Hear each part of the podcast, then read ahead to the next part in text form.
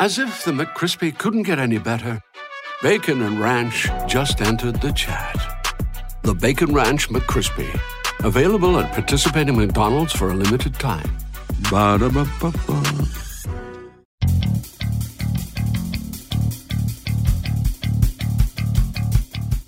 with five seconds. He's going to throw it. Howard leaps. He has it. Touchdown. Carolina back from the dead to tie the game with two seconds to go. Snap back, spot down. The kick is cleanly away. It is good. And it's- Nick Weiler with Yes, a 54-yard field goal. And how about them Tar Heels? They do it. Here's Kupak. Gives off to Amos. He's good. He's good. He's good. Unbelievable. Unreal. Jordan back to kick. It's blocked again. Picked up. It'll be a touchdown, Carolina for Bracy Walker. He blocks his second punt and scores his second touchdown of the season. It's 14 to 13. Mr. Jordan meet Mr. Walker. Bernard fields it at the 26. Heading to the far side. Gio at the 35. Gio, he's at the 50. No, he's not. Yes, he is. Gio, he's going to take it for a touchdown. Are you kidding me? This is the Heel Tough Blog Podcast on Spreaker.com. Hey guys, and welcome to this edition of the Heel Tough Blog podcast. Anthony Pagnotta hanging out with you guys once again. Of course, the host of the Heel Tough Blog podcast. And today we're going to recap the spring game that happened this past Saturday. And to do so, Tar Heel Illustrated's Jacob Turner has agreed to come back and hang out with us. So, uh, Jake, hey man, uh, it was a pretty fun experience out there on Saturday. You know, the weather early on in the day wasn't looking all that great. I think that might have been one of the reasons why there weren't as many fans there as some Tar Heel fans originally thought, but it ended up being some great weather and we ended up seeing some pretty good football. Yeah, we got lucky. You kind of summed it up right there, Anthony. I know when I got there, I got to Chapel Hill around probably two thirty, and it was miserable. Driving there was miserable. Mhm. It had been raining all morning. Uh, I was up early uh, doing some other stuff that Saturday, and it was pouring down rain in the morning. And then as soon as the game starts, well, right before the game starts, I should say, the sun comes out and it's a beautiful day. And I think if people would have known that, more people would have come. Uh, still a decent crowd for uh, uh, the opening spring game. Like I said, you, we talked about this on the last podcast, but you can't really take away too too much from the spring game. But you do get to see some guys in action that you haven't seen play in, I guess, what four or five months. So that's always a good thing. But I enjoyed it. I think that we saw some good football. I think we saw some promising signs, which I'm sure we'll get into when we dive into a little bit more. But overall, weather turned out good, and it was a. Uh, I think overall it was a good day for Carolina football. Yeah, I think you're right. And, you know, let's dive into it pretty quickly here. And first, we got to talk about the quarterbacks because we had three guys that were on display, and it kind of went in the reverse direction that I think most of us thought. Cade Fortin actually had the worst day of the three quarterbacks, completing just two of his six passes. And then Jace Ruder had a really solid day, but most of it was aided by the 77 yard completion to Carl Tucker. But he, he still did have a couple of other completions that looked really good. He showed good mechanics. And then, uh, really, Sam Howell, I think, was the one that surprised a lot of people. First of all, started the game. And then after that, um, I mean, he looked great really most of the way. That first drive, he was able to drive him down the field, looked really good with Dazz Newsome, who we're expecting to be one of our top receivers this year. So, I mean, when you look at the quarterback situation, does this just kind of sum up the fact that we're probably in for a really long battle with these guys? Yeah, I, I don't think, honestly don't think any of the coaches have any idea who the starter is. And I, I really mean, I know they're saying that a lot to the public, but I, I genuinely believe, and Mack Brown says it all the time, that he's got three quarterbacks that A, he would have all recruited in Texas, and that B, can all start and win us football games. So I think the big, like you said, you summed it up well when you talked about the football, when, about the quarterbacks and their performance in the spring game. Uh, I thought Cade Fortin was a little disappointing to say the least. I was a little bit shocked in the way he played. I thought Uh, when I saw him in open practice, he looked good. He looked like one of the better quarterbacks out there, if not the best. In the spring game, he just didn't do much. Didn't look really at the races. I'm not sure what that uh, was about, but you know, like I said, it's a spring game, and I'm going to continue to say it. You can't really look too much into that. But uh, Sam Howell looked really good. I thought Sam Howell had a good day. I thought Jace Ruder. One thing I noticed about Jace, I thought he had the best day, like you said, Anthony. And one thing I noticed about him is uh, Longo and the offensive staff seemed to call a lot more plays using his legs. I know you remember him diving for that touchdown, which maybe in a real game he doesn't get to, but still, I, I think it was close, and he probably would have ended up scoring in a real game anyway. But they seem to utilize Ruder's legs a lot more. And I think with all three of those quarterbacks, I think Howell's got some wheels. He's not quite as athletic as Ruder is, in my opinion. And Fortin's more of a pocket passer, pro style quarterback. He's can run. We saw him run a little bit last year, uh, including the time when he got injured uh, earlier in the season in his first start against the Virginia Tech. But I think all three quarterbacks they all showed some decent things. Like I said, Fortin mm-hmm. was the most disappointing, but I thought Ruder and Howell showed how good they can be. And I think, like I mentioned, this quarterback battle is wide open right now, man. I can't call it. I don't think any of the coaches can call it. And that's a really, really good problem to have and I, a lot of uh, I've seen a lot of fans they want Howell to start, and they're kind of. I think I had some fan respond to me on Twitter. I thought I said Jace Ruder I thought I had the best day, and he was like, uh, Sam Howell looked the best by miles and miles. And I, I tweeted him back, and I was like, man, I just don't agree with that. That's not what I saw on the field. Mm-hmm. I think the, each three guy could start, but I don't think anybody in the spring game necessarily stepped out and, and separated themselves. And I don't think it would have mattered anyway. If Ruder would have gone out there and thrown for 300 yards, uh, I still think that the, the the quarterback battle would be wide open uh, when practice starts back in early August. So, like I said, really, really good problem to have having three solid quarterbacks, but mm-hmm. There's still a lot to be determined. And it, will be really interesting to see who ends up being the starter because, I mean, as you probably agree with, it, that's going to be the main uh, storyline going into uh, going into football season. Oh, definitely. Yeah. Fall camp will definitely be focused on those guys. And I mean, there'll be some other position battles that we'll talk about. But yeah, I think, um, uh, you know, I, I did think that Howell did have the best day of the three, but I really did think that Ruder was right there with them. And you're right. I did notice that Ruder, they, they did utilize him a lot more on rollouts. Howell was more in the pocket, which is you know, I guess somewhat to be expected, but also a little yeah. bit shocking because I've followed him for four years and he is mobile. And in, at the oh, high yeah. school level, they did use him a little bit on on rollout situations, but they seem to really like Ruder on the run. And you're right. I, I don't. I mean, Bryson Richardson was not happy with the fact that they gave that touchdown to Ruder. He thought that he touched him down. Um, you could see that uh, right after the play. Richardson kind of just put his hands to the sky, like, "What am I supposed to do?" I mean, I, I can only touch him. But uh, yeah, no, I, I, I thought overall the thing that I think Howell did was there were some people that were saying right before the spring game, really that final scrimmage, that there was some separation between the redshirt freshman in uh, Fortin and Ruder, and that Howell was kind of that number three guy. I think now, if anything, he just closed that gap, and now really those three are just neck and neck together. That that's kind of the only thing that I think he can take away. And I think you're right. I don't think they would have based a starter on what they saw in the spring game, um, and, unless someone just came out and threw for like 500 yards. And, yeah, on, you know, like that, yeah. yeah. then maybe you got to sit there and say, well, we might have to yeah, go with this. Might be a stud or something. right, right, right. Um, but you know, there were some other good storylines that came out of the game. I thought Corey Bell Jr. Um, I know I, am pretty sure you were the one that tweeted this during the game. We had heard so much about him, uh, you know, with what he had shown in camp and since the move to wide receiver, and pretty much, I mean, he either I mean he might have exceeded those expectations. He looked fantastic. I mean he was the only guy on that second unit that really caught a pass. I mean it, it, at this point Corey Bell Jr.'s got to have some sort of role in this offense. You would think in the fall, right? Yeah, I would 100 percent expect that. And I also tweeted this during the game, and I'm sure you saw it, but I, he, dude, he reminds me a lot of Dazz Newsome. Even in the way he runs around, mm-hmm. even the way he catches, he's very similar body type to Dazz Newsome.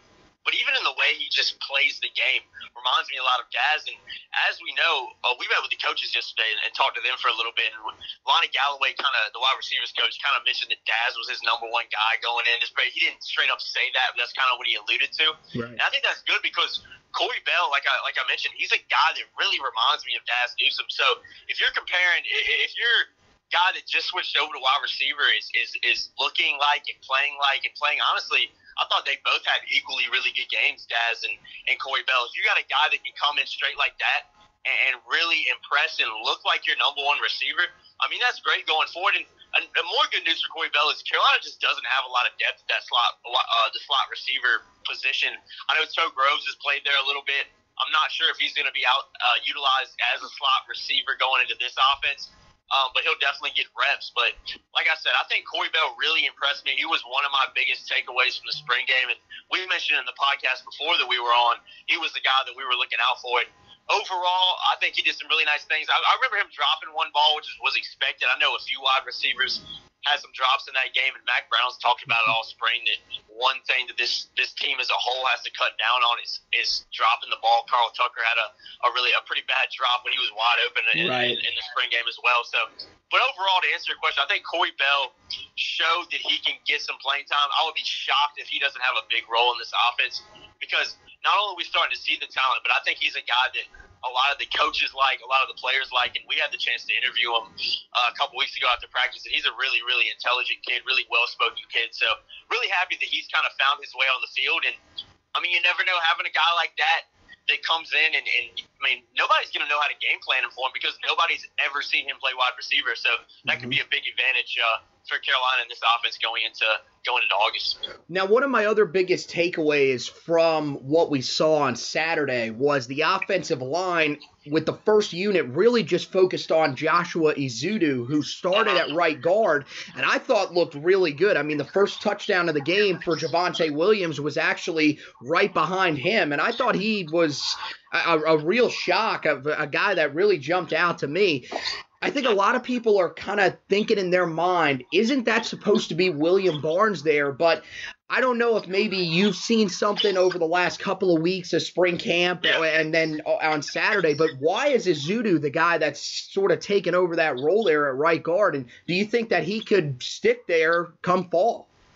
Yo, Anthony, I'm gonna give you. Uh, I got a little information yesterday. I was talking. Mm-hmm. We were at the uh, talking to the coaches yesterday, all the coordinators, and I mean, not nothing crazy, but uh, Stacy Searels, the new line coach, we were talking to him, and I, I don't remember who it was, but someone asked him about Barnes, and you know, why? Kind of asked him the same question you're asking, and he said that Barnes has had some weight issues this spring, and I don't know what he meant by that. I don't know if he is too big right now or if he's too small. I mean, he's a big kid. I'm assuming maybe he's just not in the in the greatest of shape right now. Mm-hmm. And I really have no idea where that came from or what's happening with that. Unfortunately, I mean, unfortunately, in a lot of ways, some of Carolina's highest recruits over the past five, ten years just haven't turned out to be the players that they thought would be. I remember, you'll probably remember Travis Hughes at the linebacker position right. four or five years ago. It was like a five star one of the highest rated guys. He's either a high four or a low five star. Was one of the highest rated guys back in 2011, 2012 class. Can't remember when it was. Mm-hmm. It didn't really turn out to do anything for Carolina. So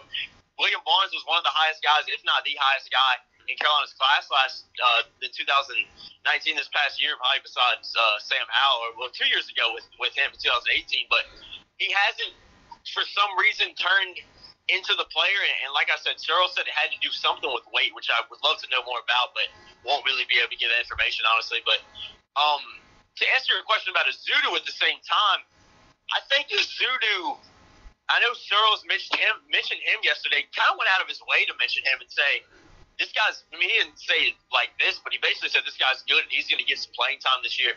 So, like I said, I think Barnes, the reason we're not seeing him as much is it's got something to do with his physical condition right now. I don't know mm-hmm. what specifically, but it has something to do with his weight. Maybe he's just not buying in and and really um, excelling right now that he like he should be. But um, it'll be interesting to see how that kind of develops because I think Ezeudu is a really capable guy there too. And like I said, right. the fact that uh, Stacy Searels kind of went out of his way to talk about him and mention Ezeudu uh, towards the end of our time meeting with him kind of says a lot about him and I hope Barnes can figure it out. Can ho- uh, can hopefully figure that physicality and weight out because it's just a disappointing to see a, a really, really good O lineman, one of the biggest pickups in the 18 class, just you know not being able to see the field right now. You just hate to see that. Right, and I mean it is still early. He's still only a redshirt freshman, so there is a lot of time. Um, but you are right about some of those guys that came in as really highly rated recruits. Jalen Dalton was one of them that came in really highly rated, but mm-hmm. similar to Barnes, did have to move positions. He went from defensive end to defensive tackle, and that was one of the things that I think a lot of people, you know, that I've talked to have said maybe that was part of the reason why Dalton really did have some motor issues because he really did want to play at defense defensive end and really got frustrated yeah. playing inside. Maybe that's something similar to, you know, why Barnes is, you know, struggling to make weight and, and stuff like that at this point because he did come in as an offensive tackle and has now been pushed inside to guard. So eh, that could be something interesting to keep an eye on, and that's uh, great information. But yeah, Zudu, I, I, think, you know, it's a guy to keep an eye on going forward into uh, fall camp, and I think really could be a key part of this offensive line this year. The last thing that I wanted to mention offensively. You know, we saw in the backfield, Javonte Williams had another fantastic day, which, you know, at this point, I don't think that's really shocking anyone. This guy, I feel like, is going to be a huge part of this team this year. Antonio Williams did play, but one of the more interesting things, and this was not something that was publicized, Michael Carter didn't play. Is there any information that you can give us on the severity of what looks to be some sort of hand injury or potentially wrist injury for Michael Carter? Yeah, Anthony, I don't have a ton of information on what went into that. I, like I said, you're right on that wrist injury. I saw him after the game in the tunnel, and he had that. I believe it was his left. I can't remember what arm it was, but you probably saw it. He had that wrist taped up mm-hmm. really bad.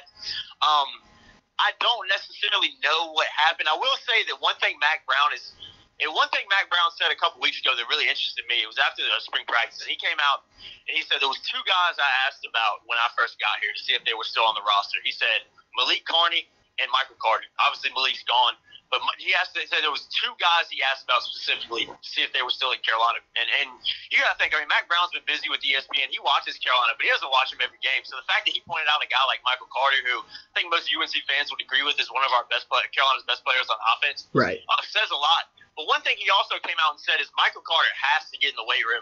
He has to get bigger. And what I think he meant by that is the fact that and we've seen it over the past what year and a half now. Michael Carter picks up these nagging little injuries and it, just sets him back because he is such a talented player. He's a guy who mm-hmm. can catch the ball in space. He's a guy that can run over you if he need if need be. He's a guy that can miss. And he's just such a good running back and such a good athlete to have on this team.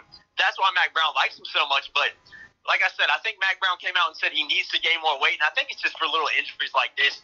He's just like right now, unfortunately, an injury-prone guy. That if he can put on some more weight, get a little bit in, in better shape, I think you're going to see those injuries cut down. But no, I don't have a, a specific update on what it is. Mm-hmm. I don't think it's anything that's huge. I think I think it was probably more of a precautionary measure than anything. There's no point risking him in a game like that if his, his wrist is a little bit injured. But if I remember correctly, he's had problems with his wrist in the past. I think even I don't I know he missed a couple games last year. I can't remember if it was because of a wrist injury, but I, I want to say he's had some problems with his wrist before. So he he's got to figure out a way to get over that, and he's got to figure out a way to put on some more muscle. Because if he can do that, I mean, if he can just stay healthy, he's such a good player, and he's a, Carolina, a player that Carolina's going to rely on on offense. I know they have a ton of depth with Javonte and Antonio, but you got to have a guy like Michael Carter in your team if you want to be successful. But like I said, I don't think it's anything to worry about. He practiced and participated for 95% of spring. I think that wrist injury must have happened in the last few days of practice, maybe even the last practice before the spring game. So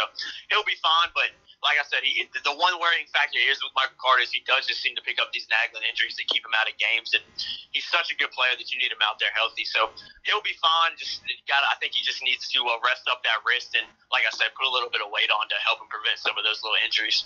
Yeah, well, yeah, and, and the reason it is concerning is because last year that is why he missed the opening two games of the year uh, with a wrist injury, and it was the left wrist. So uh, I think that is why some people are a little concerned with that. But that is good to hear that he did participate through most of spring camp, and you're probably right. I think that was one of the reasons that they kept him out was just in case there was something um, that could potentially be made worse in the spring game or potentially ex- extend into into the fall. But, you know, you go to the defensive side of the football. The first thing that stood out to me was really the lack of defensive back depth because if there was a guy that could be out of the lineup, he was out of the lineup.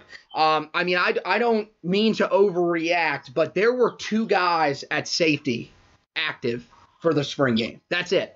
It was Bryson Richardson and Graham Euclid, and there was nobody else that the Heels had active in the secondary. And I know there were some people that I heard around me that were like, you know, why is number 20 still in there? Why is number six still in there? They've been out there the whole time and they're struggling. Well, there's no one else that they could put in there.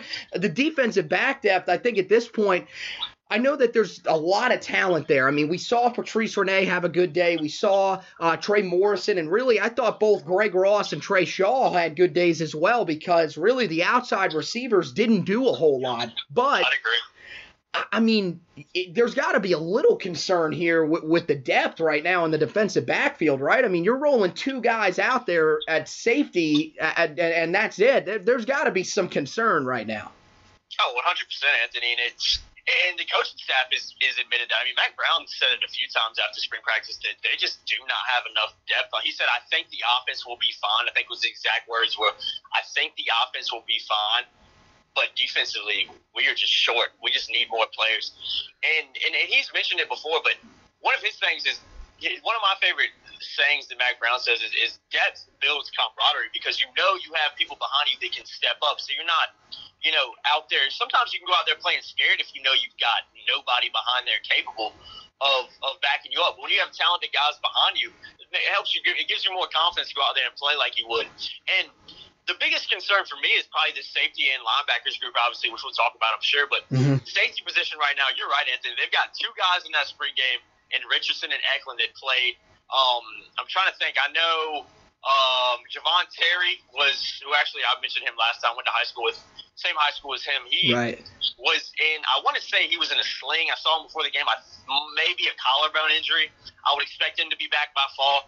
Um, and so you you throw him in there, and he'll get some playing time probably. But the one biggest thing that concerns me is is not the fact. I mean, obviously the, the lack of depth behind Myles Wolfolk and Myles Dorn is concerning, but I mean, unfortunately, over the past few years too, Myles Dorn and Myles Wolfolk have been two of, I mean, two of the most injury-prone guys on this defense. Unfortunately, I mean, Myles Dorn seems to always get these little injuries. Last year, if you remember, I want to say he played in the California game last year and didn't play for like three or four games after that. Yep. Yep. Um, and that's really concerning. Then you add Myles Wolfolk, who's picked up his fair share of injuries, and I think the the problem that a lot of Carolina fans are going to face, and, and, and a lot of anybody will face that follows the team, is we're going to base our injury situation on what happened under Fedora's staff, which is completely understandable because it was just unbelievable what happened, and nobody really seems to be able to figure it out. Mack Brown said he's looking into it and really trying to actively figure out why there were so many injuries.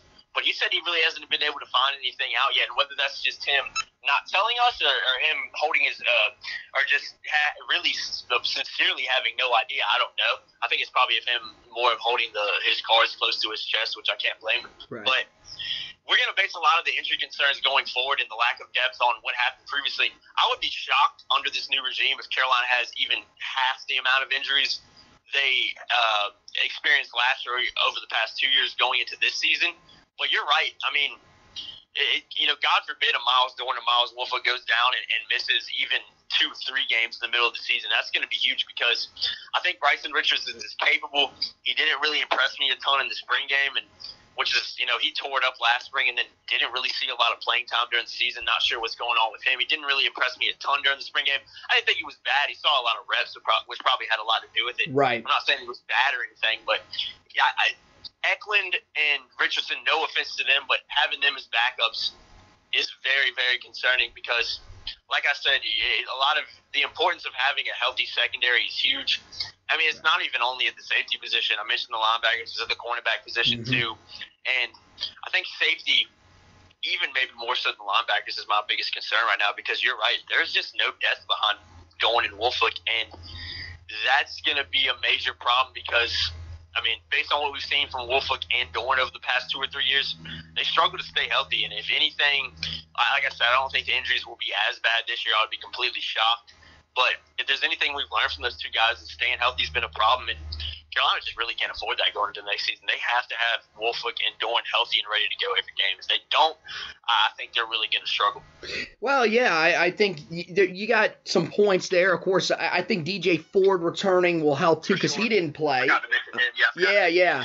Um, he had a little knee brace on. He was practicing. I want to say he's kind of like Michael Carter, practicing majority of the time, and then was held out. He had a, a just a very small, um, almost it was just like some wrap over his knee. Nothing major. Didn't have you know a metal brace or anything like that. So I think that was more precautionary. But yeah, DJ Ford does have some good depth, and he's got some praise um, in the spring too from from um, some of his coaches and teammates. Right, and, and so I think with him, you mentioned J- Javon Terry, who actually I think is really versatile and, and can play both corner or safety. Um, so that that'll definitely help. Returning some of those guys will definitely help. Uh, and I think you're right. You know, Bryson Richardson, I do think had some struggles in the game on Saturday, but part of that I think is just the fact that him and and, and both. It's same thing with Euclid. I know he got beat on the deep touchdown pass on third and thirteen from uh, Howell to Roscoe Johnson, and I think part of that was just he had been out there the entire game, and he he just and and you got to think this is a guy in Graham Euclid who was a transfer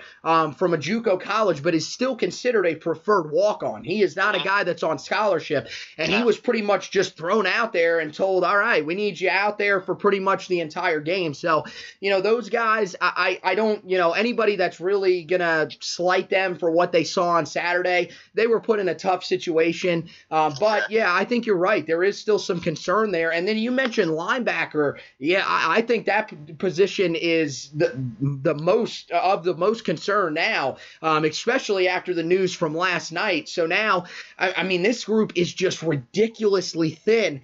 Uh, it will help. I mean, now at this point, it's pretty much crucial that Jonathan Smith does return from um, you know his academic issues off the field, and we do have to see some of the young guys step up. We're gonna have to see Khadry Jackson, the true freshman who was an early enrollee, step up. Eugene Asante really has to live up to his four-star billing when he comes on, uh, you know, in the fall, pretty much immediately because he's going to be counted on in a depth role really early in his career you know, linebacker, I, I think, is one of those positions of major concern. But there was a guy that stood out to me, and I'm interested to see what you think about whether or not he could play a role. I thought Alex Nobles, the walk on who was a defensive end last year, converted uh-huh. to linebacker this year, I thought he had a fantastic game and really looked like he knew exactly what he needed to do in that defense. Flew around like I think, you know, Jay Bateman wants in some of his defensive players, and did finish with four tackles, three of which were for a loss. So, I mean, is there a chance that really just due to the lack of depth there, that maybe a guy like Alec Noble, Alex Nobles, or um, maybe even one of the other walk-ons will have to step up and play a pretty significant role here in the fall? I, I, I think that's a, a great observation. I think that's something that will will unfortunately have to happen because you know with obviously with the with the likes of Kane Robertson and Zach Wright, you know, not no longer on the team. That's two other guys in the linebacker position that was already depleted that are no longer there. And you're gonna see a lot of guys like you mentioned, Asante, for instance. They're gonna they're gonna have you know as they call it baptism by fire. They're gonna just get thrown into it. And it's it's it's gonna be a learning curve. And it's really gonna help them in the next two three seasons. I think it's gonna make Carolina a better team in the future. Now going into into 2019 is a major concern.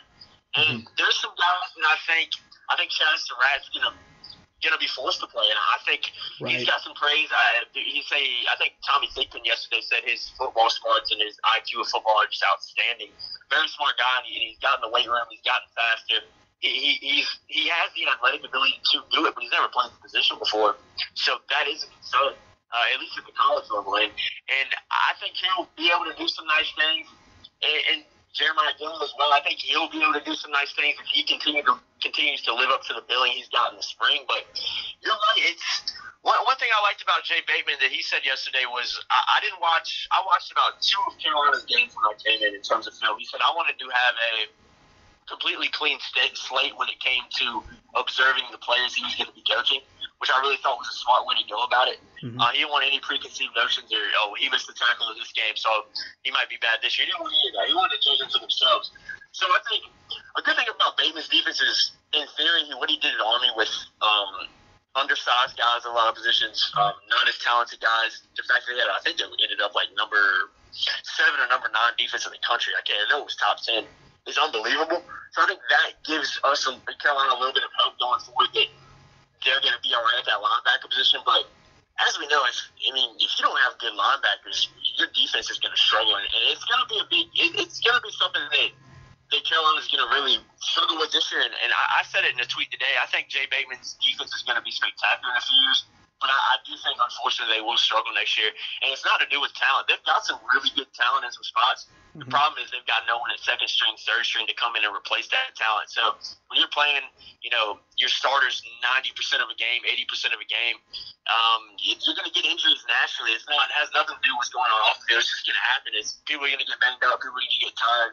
Um, those things are going to happen. So Carolina's got to. Hopefully, a guy like Asante can come in and step up. Mm-hmm. But I, I thought you were right. I thought there were some guys in the spring game that, that really did some nice things. Uh, speaking of Nobles, and I think he's going to be forced to play as well. Like I said, if you're a linebacker on this Carolina team, you're still on the roster. I mean, you have a very, very good shot to get playing time. It's really just about who can step up and, and take control of this this defense. It's good that Gemmel's done it. It's good that Surratt's made some strides. Mm-hmm. Um, and Jonathan Smith really has to return. He was in the spring game, so I, I would be shocked if he doesn't return based on what I'm hearing um, right. from him and from guys around the program. So I, I'm very positive Jonathan Smith will be back, and that'll add a little boost to that linebacking core. But yeah, I mean, unfortunately, we could talk about the defense all day, but there's just a ton of question marks. And like I said, it doesn't really have to do with uh, talent at the starting spots, but once you get into that second and third string, man, it's it, it's thin, and, and that's unfortunate. And it, it's going to be one of the thinnest defenses in the ACC, and there's a lot of coaching changes. But um, just with everything going on, there, there's going to be a uh, it's going to be tough to see how this defense does. I, like I said, I think they'll be fine in, in the next few years, and I'm really excited to see them in 2021, 2022. But uh, going into 2019, defense is a concern, especially at that linebacker position. Yeah, I, I, mean, one of the areas that's really not thin though is the defensive line. That's that's mm-hmm. about the area that that's the one area I think that Carolina can feel pretty confident in the guys that they have down there. Um, you got to remember that's Allen Cater and uh, Jason Strowbridge. Neither one of them are with the team right now in fall or were with the team in spring camp because of injuries. So they'll return, um, and, and, that would be huge for Carolina, I think, to have both of those guys back. I think that will add even more depth to a unit that I think, we, as we saw in you know the game on Saturday, does have some pretty good depth. There are some guys that I think really look pretty solid. I thought uh, Xach Gill really had a pretty solid day up there and showed that he could be effective at one of those uh, defensive end spots. Uh, but you did see a couple of guys playing out of position, like Brant Lawless uh, was playing on the defensive at the defensive end spot. Um, I think most people projected him as probably a nose tackle, but I think really just because of you know the the, the lack of guys there in the spring, I think he did have to move over to that defensive end spot. But there really is some pretty good depth there. Um, you know, I, I would I'm interested to you know hear what you saw from the defensive lineman and what you think about that unit. And do you have an update on Nolan DeFranco? Because I know he did have an injury in the spring game and um, didn't play in the second half of the game. Uh, I don't know if maybe you've heard anything on him. No, to answer your second question, I, don't, I, I haven't heard anything about DeFranco. Um, I, I hope he's okay. Like I said, unless it's a, a bad injury, and ACL tear, knee problem, it's just going to keep you out for months and months. I would expect him to be back in the fall. And mm-hmm. um, like I said, Carolina needs depth at any position. I think that you did mention the D line being really set, and I agree with that. I think one of the things Mack Brown's done this spring is he said, I'm not, I'm basing the my lack of depth at certain positions on what I've seen. And the fact that he hasn't seen um, Strowbridge or Cater play yet is the reason he's kind of saying that. Mm-hmm. And, I, and it's from that side looking in, you're like, okay, Mack, like, if you've seen any of Carolina's film, you would agree that Cater and Strowbridge were two of Carolina's best defensive linemen last year, and to have them back is huge, especially Strowbridge. Right. So I think you're right at that position. I don't think – the D line's a bit of a concern. I the one thing, uh, the problem I have with judging them during the spring game, you'll probably agree with me on this, is just the a lot of the sacks they called were, I mean, half the time the quarterback, even in a real game, probably wouldn't have got touched. They weren't right. really close to him. Mack was pretty quick to call those, for obvious reasons, and um, I don't mind him doing that. I think it helps the O line out because it's putting more of an emphasis on blocking. Don't even let him get anywhere close to the quarterback, which is what you would hope would happen in a real game. But to answer your question, I think the D line, like I said, it's kind of hard to judge them off the spring game really solely upon that. But I mean, Carolina's got a really, I think, a, a really top, I'd say one of the top four or five O lines in the ACC. So the fact that the D line in the spring game was able to get some really good pressure on um, on the on the on the quarterback for most of the game was really good. I think the biggest factor is is just the fact that you got to get those guys healthy, how they fit into the system and with the new coaching staff because. In any new coaching staff, you, you can have problems with guys buying in, attitude problems. I don't think Carolina will have a problem with Strowbridge or Cater at that position, especially um, with the talent that they have. But yeah, getting those guys back is going to be huge, and it's going to be interesting to see how this D line continues to continues to develop. I think it's their strongest position on defense right now. Mm-hmm. I think mm-hmm. safeties is looking pretty. I'm not safeties, cornerbacks at the starting position with Rene and, and Ross is looking pretty solid right now. Trey Morrison um, kind of playing that rover nickel position. He's looking really good. But I mean, as we know, we mentioned the linebackers being crucial, but I mean, honestly, even more crucial is that D line.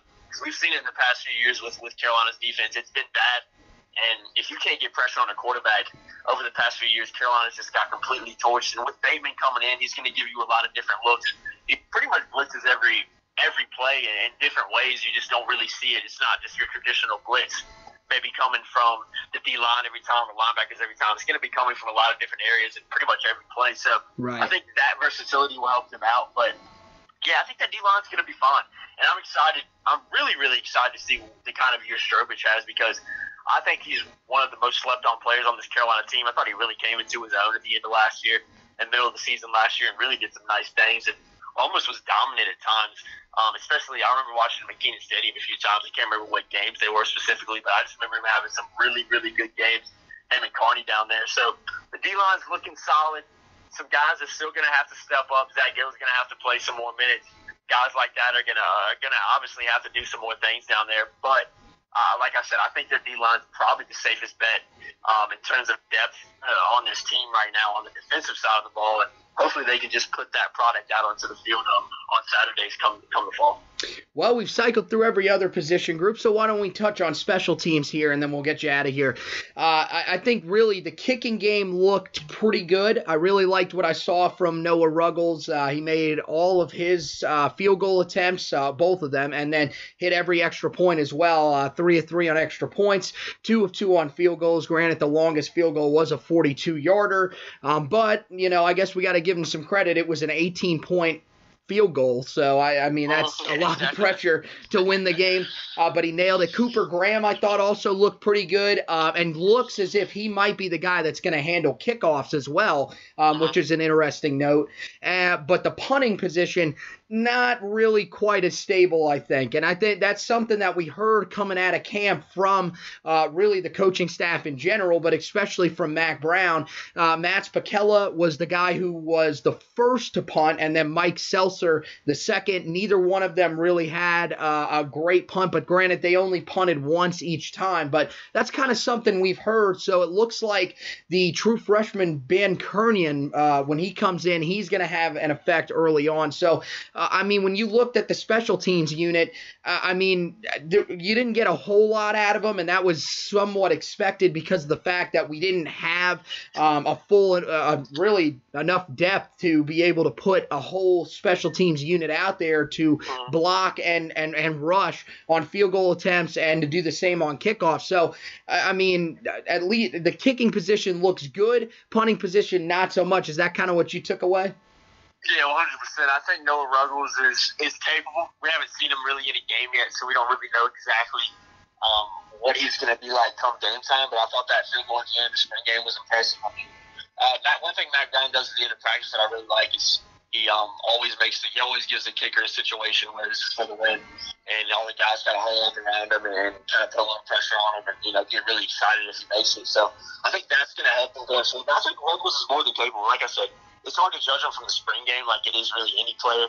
Um, but I think he, that kick at the end of the game was good. He also did some other stuff, you know. So I think I think Ruggles is, is more than capable, and he's going to be the guy that's called upon um, going in uh, next season. But um, I, we talked to Scott Boone yesterday, the special teams coach, and he mentioned that that punting position is pretty wide open right now.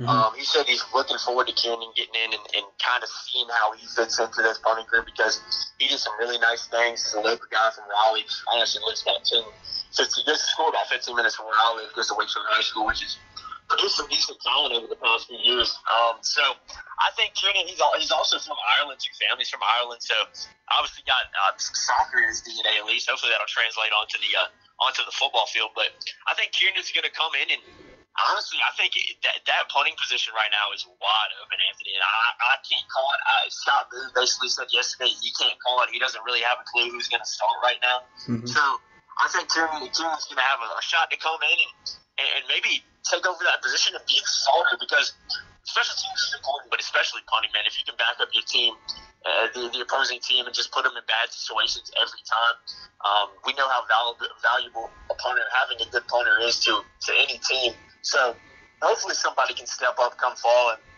and really take over that position. And that's what you want to see in any position group with a new coaching staff. You just want to see guys step up because everybody has equal opportunities. Mm-hmm. it really comes down to guys just grasping that and taking advantage of what's been given. So the punting position right now is wide open. I think Ruggles is pretty much a lock to be starting at that at that kicking position unless something crazy happens in the fall, which I don't see. But yeah, the special teams right now, it was a lot. Like you said, it was hard to judge just because Carolina really wasn't doing kickoffs.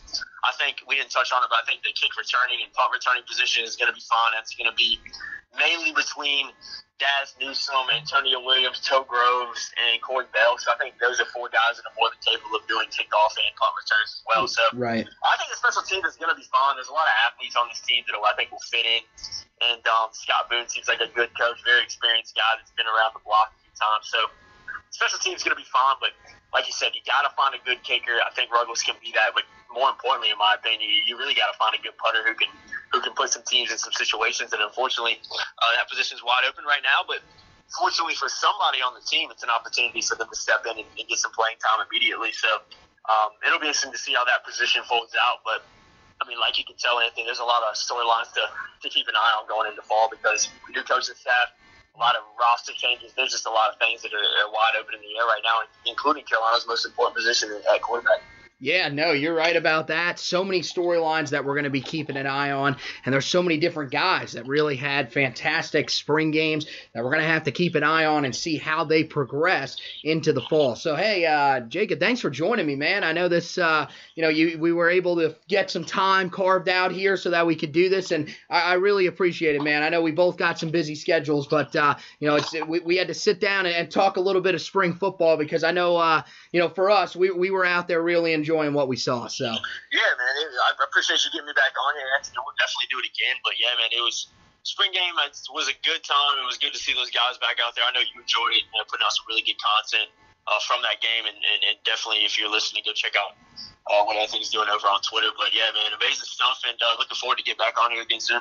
Yeah, no problem, man. Yeah, uh, thank you so much, and uh, you're you've been putting out some fantastic stuff as well. Um, some of the stuff also still going on from from the rivals camp that yes, uh, when you were talking to some of the guys out there, and it's uh, great stuff from you. Uh, you can see that on on, uh, on Jacob's Twitter, or you can head over to Tar Heel Illustrated. I know they've got all their stuff posted online there too. he does a great job writing for them, and Andrew Jones really scooped him up a good one when he found my guy Jacob here. So yeah, man. man. I got lucky too, so I appreciate that. All right, man. Yeah. Hey, uh, thank you again, and uh, you take care. We'll talk to you down the line, man. Uh, this has been fantastic, and uh, who knows? Maybe uh, we'll we'll have you on uh, maybe throughout the season as well each week to come on and, and just break down what you see in each game, and you know that that would be fantastic. Yeah, love to do that, man. All right, man. Hey, you take care, and we'll talk to you down the line, buddy. Okay. Thanks, Anthony. So, guys, that's going to do it for this edition of the Heel Tough Blog podcast. Want to thank Jacob for stopping by and chatting with us, helping us to recap the spring game from Saturday. And as you heard him mention there just for a little bit when we were talking about the linebackers, We'll break it down a little bit more for you. Sophomore linebacker Kane Roberts and redshirt freshman linebacker Kyle Wright both have stepped away from the team, and as of the, this moment, it would appear that both are looking to transfer. Kyle Wright uh, did announce that he will be transferring. Kane Roberts was a little more vague with his post, but it looks like he will be transferring as well. Uh, both of those guys are no longer with the team for sure. That was something that was confirmed by Inside Carolina's Ross Martin last night and has been expanded as a story as the day has gone along. So the linebacker depth, which was already thin, has in fact gotten even thinner. So, as you guys know, you can check out the podcast. You can go ahead and go to Spreaker, iTunes, Google Podcast, TuneIn.com, the TuneIn app, radio.com has it. There's so many places that you can go and find the Heel Tough Blog podcast. You can also find it on www.heeltoughblog.com. That's right, the official website of the Heel Tough Blog. You can go on there, check out all of the articles. We got some stuff about the Tar Heels' latest commit as well. He landed uh, in Carolina just earlier this afternoon. Kendall Carr, the three star tight end, actually committed to the Tar Heels just a little while ago. And so he becomes the ninth commit for the Tar Heels in the class, gets them back into the top 10 in the 2020 class, and has them sitting third in the ACC as we speak. Now, it has been a frantic start for just about every team in the ACC on the recruiting trail, so the Heels will have to keep it up. But if there's anybody that can do it, it seems like it's Mack Brown. So, thank you guys once again for listening, and as always, go Tar Heels!